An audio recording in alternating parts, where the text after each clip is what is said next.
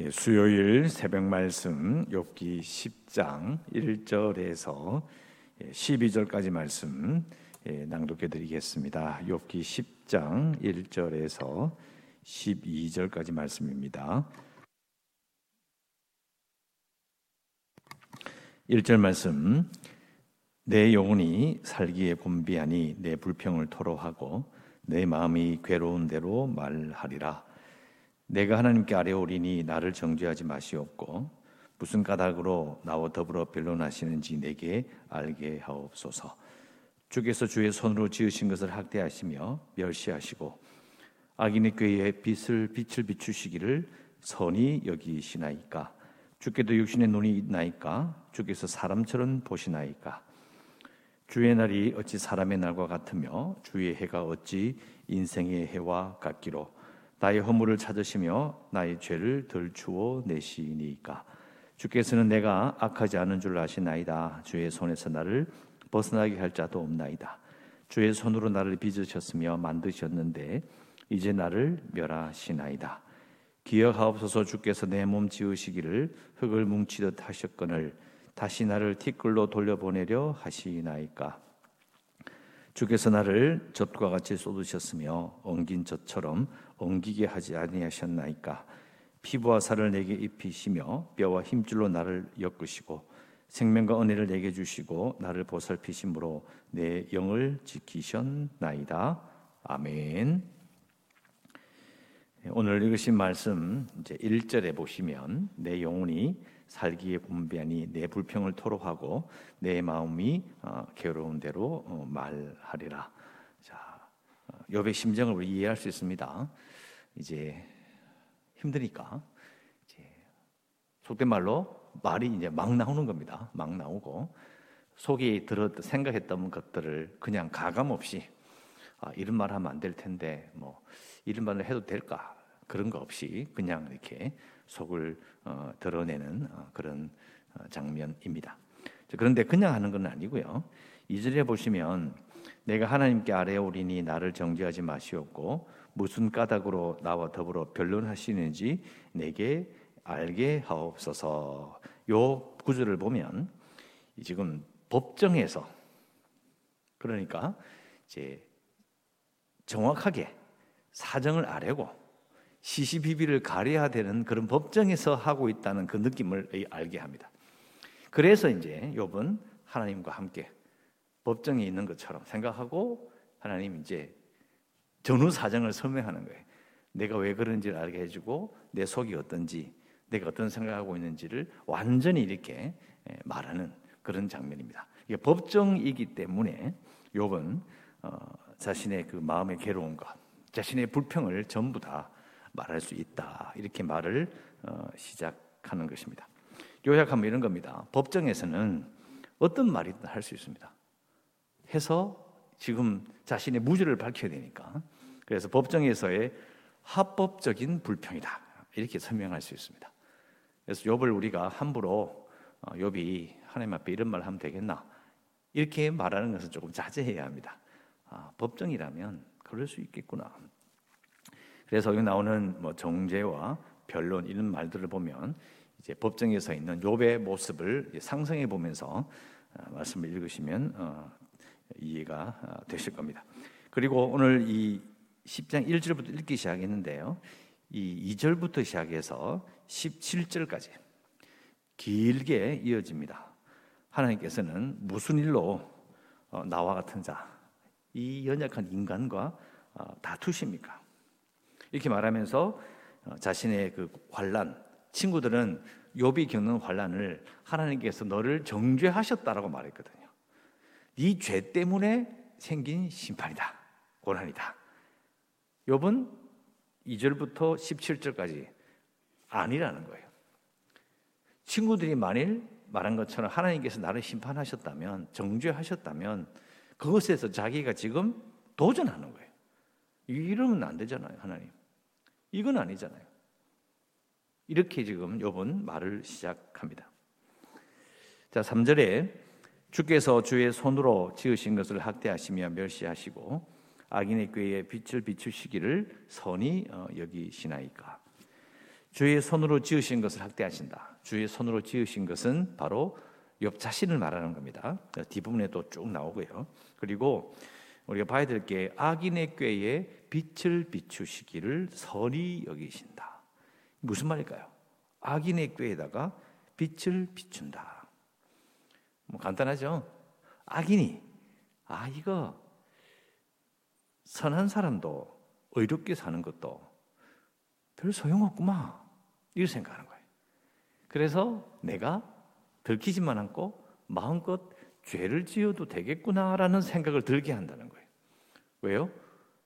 자기와 같은 선한 사람이 의로운 사람이 하나님께 심판을 받는다면 악인은 뭐라고 생각하겠습니까?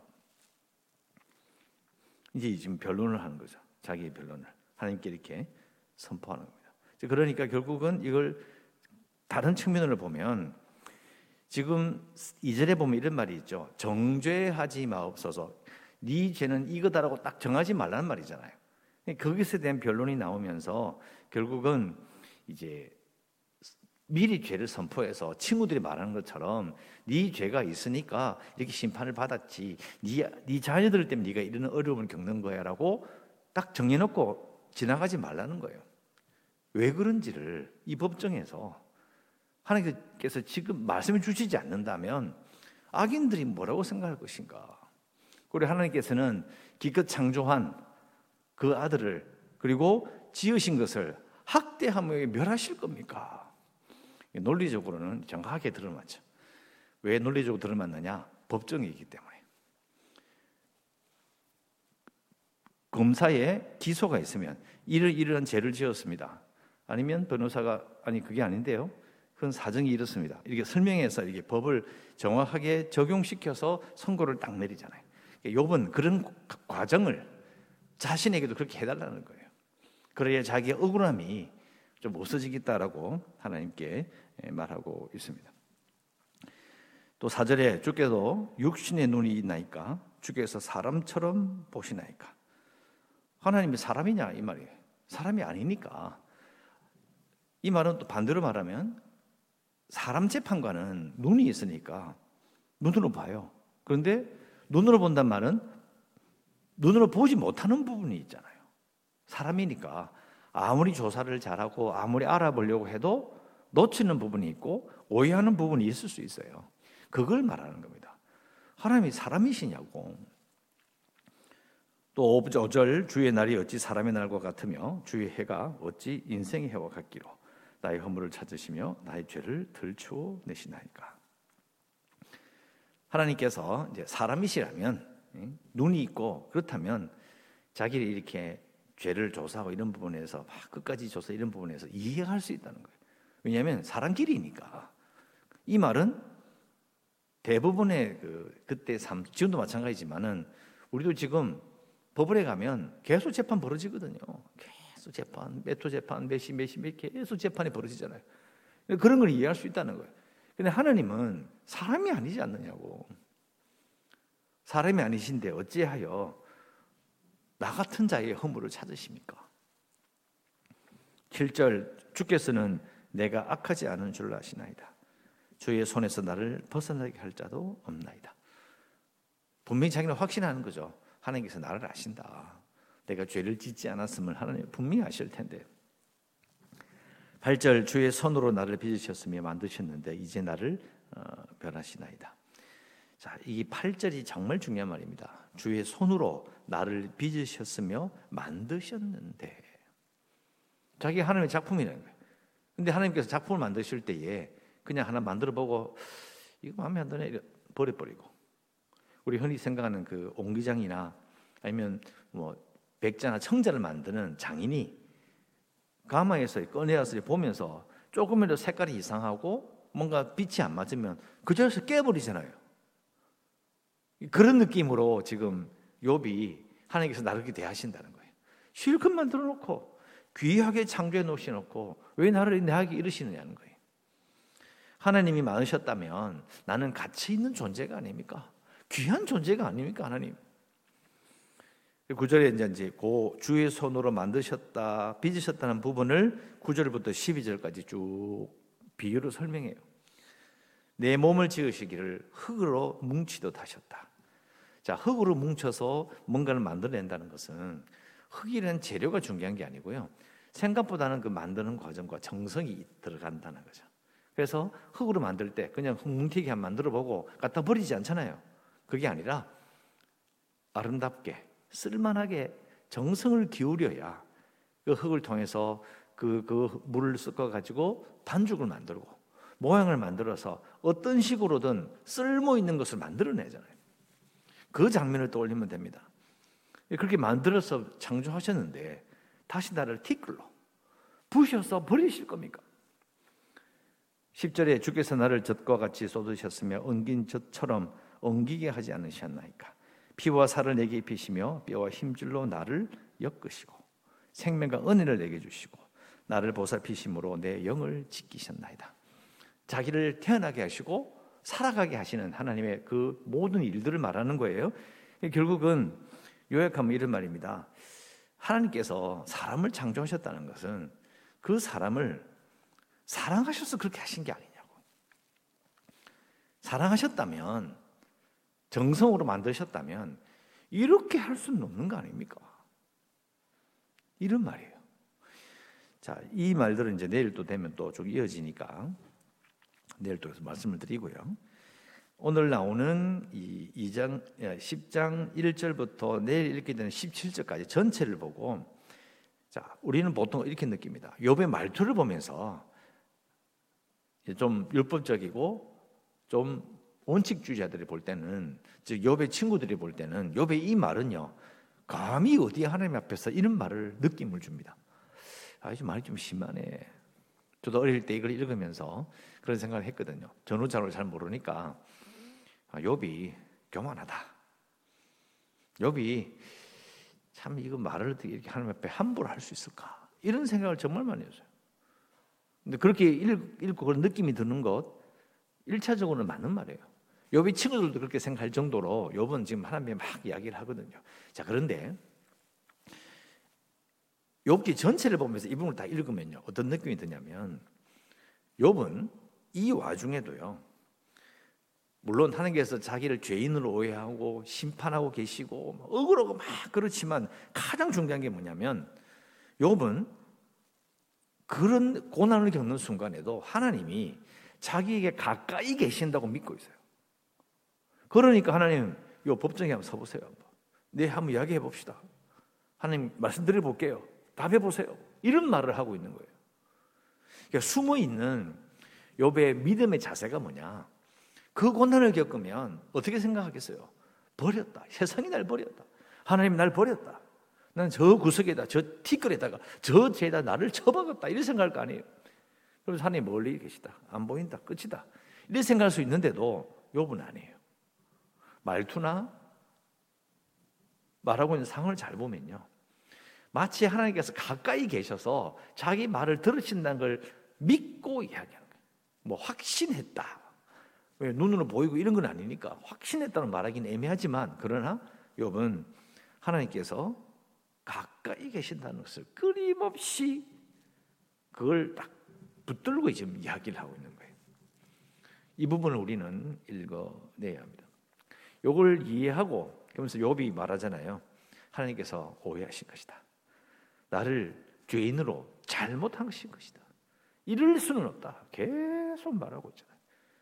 이렇게 밑에 배어 있는 하나님이 옆에 계신다는 자신의 그런 믿음과 확신을 가지고 쭉 흘러가요.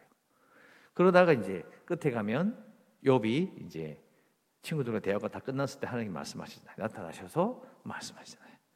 다 들으시고 욥의 친구들의 말도 다 꾸짖으시고 하나님이 사랑하신 욥의 말도 꾸짖으시고 같이 이렇게 있는 거예요. 대화도 들으시고 욥은 하나님이 보이지 않아도 항상 의식 속에 하나님이 여기 계신다는 거예요. 나와 가까이 하신다는 것을 믿고 가는 거예요. 이게 사람은 잘 되면 기분 좋으면 건강하면 또 기도도 잘 되고 아, 기쁨이 있으면 아, 하나님 계시는 것 같아. 근데 어려우면 아프면 또 마음이 두려움이 생기고 이러면 하나님 옆에 안 계시는 것 같다는 그런 느낌을 받잖아요. 자기가 기분이 좋으면 뭐 다 잘 되는 것 같고 어려우면 아프면 하나님께서 왜 나를 정반대로도 가기 쉽거든요. 근데 욥은 그렇지 않습니다. 욥이 말하는 모든 불평과 불만, 마음의 괴로움을 다 말할 때에 절대로 놓지 않는 끈이 바로 하나님이 자기와 가까이 계신다는 거예요. 그걸 잊지 않고 계속 말하고 있습니다. 그러니까 이 부분을 우리가 붙들고 우리 우리를 위해서 자기 자신을 위해서 기도할 수 있습니다. 욥처럼 하나님께서 가까이 계심을 믿고 살겠습니다. 이들 기도해요. 욥의 고난은 우리가 이불로 자초해서 한번 고난을 겪어볼까? 고난을 한번 이불로 겪어봐서 한번 이렇게 믿음이 좋은 사람이 돼볼까? 이렇게 우리가 함부로 할 수 있는 건 아니지만 잘 되든 못 되든 우리는 욥의 이 믿음의 자세는 우리는 가질 수 있어요. 하나님께서 가까이 계시는구나. 우리가 그것을 믿고 어, 하루를 살겠다라고 어, 기도하셨으면 합니다. 그리고 계속해서 교회를 위해서 어, 코로나19 극복과 재개발을 위해서도 연장한 성도들과 주일학교 아이들 그리고 성유절지를 위해서 오늘 기도하시고 오늘도 하나님의 은혜 가운데 살아가시기를 주의 이름으로 축원합니다. 기도하겠습니다. 하나님 감사합니다. 오늘도 욥의 마음을 읽어 보았습니다. 우리가 어려울 때에 고난을 겪을 때에 욥의 마음처럼 이런 생각을 했던 적이 있습니다. 이런 불평을 했던 적이 있고 그 마음의 괴로움을 기도로 하나님께 예, 말씀드렸던 적도 있습니다.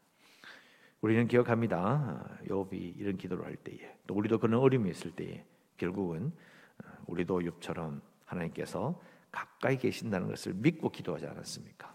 하나님 오늘도 저희들 욥처럼 하나님께서 가까이 계심을 믿고 사는 자들 되기를 원합니다. 오늘 하루도 해야 될 일들, 만나는 사람들, 처리해야 될 모든 일 가운데 하나님께서 함께 하심을 믿고 오늘도 참으로 아, 은혜롭게 살아갈 수 있도록 저희들을 붙들어 주시옵소서 감사드리옵고 예수님 이름으로 기도드리옵나이다. 아멘.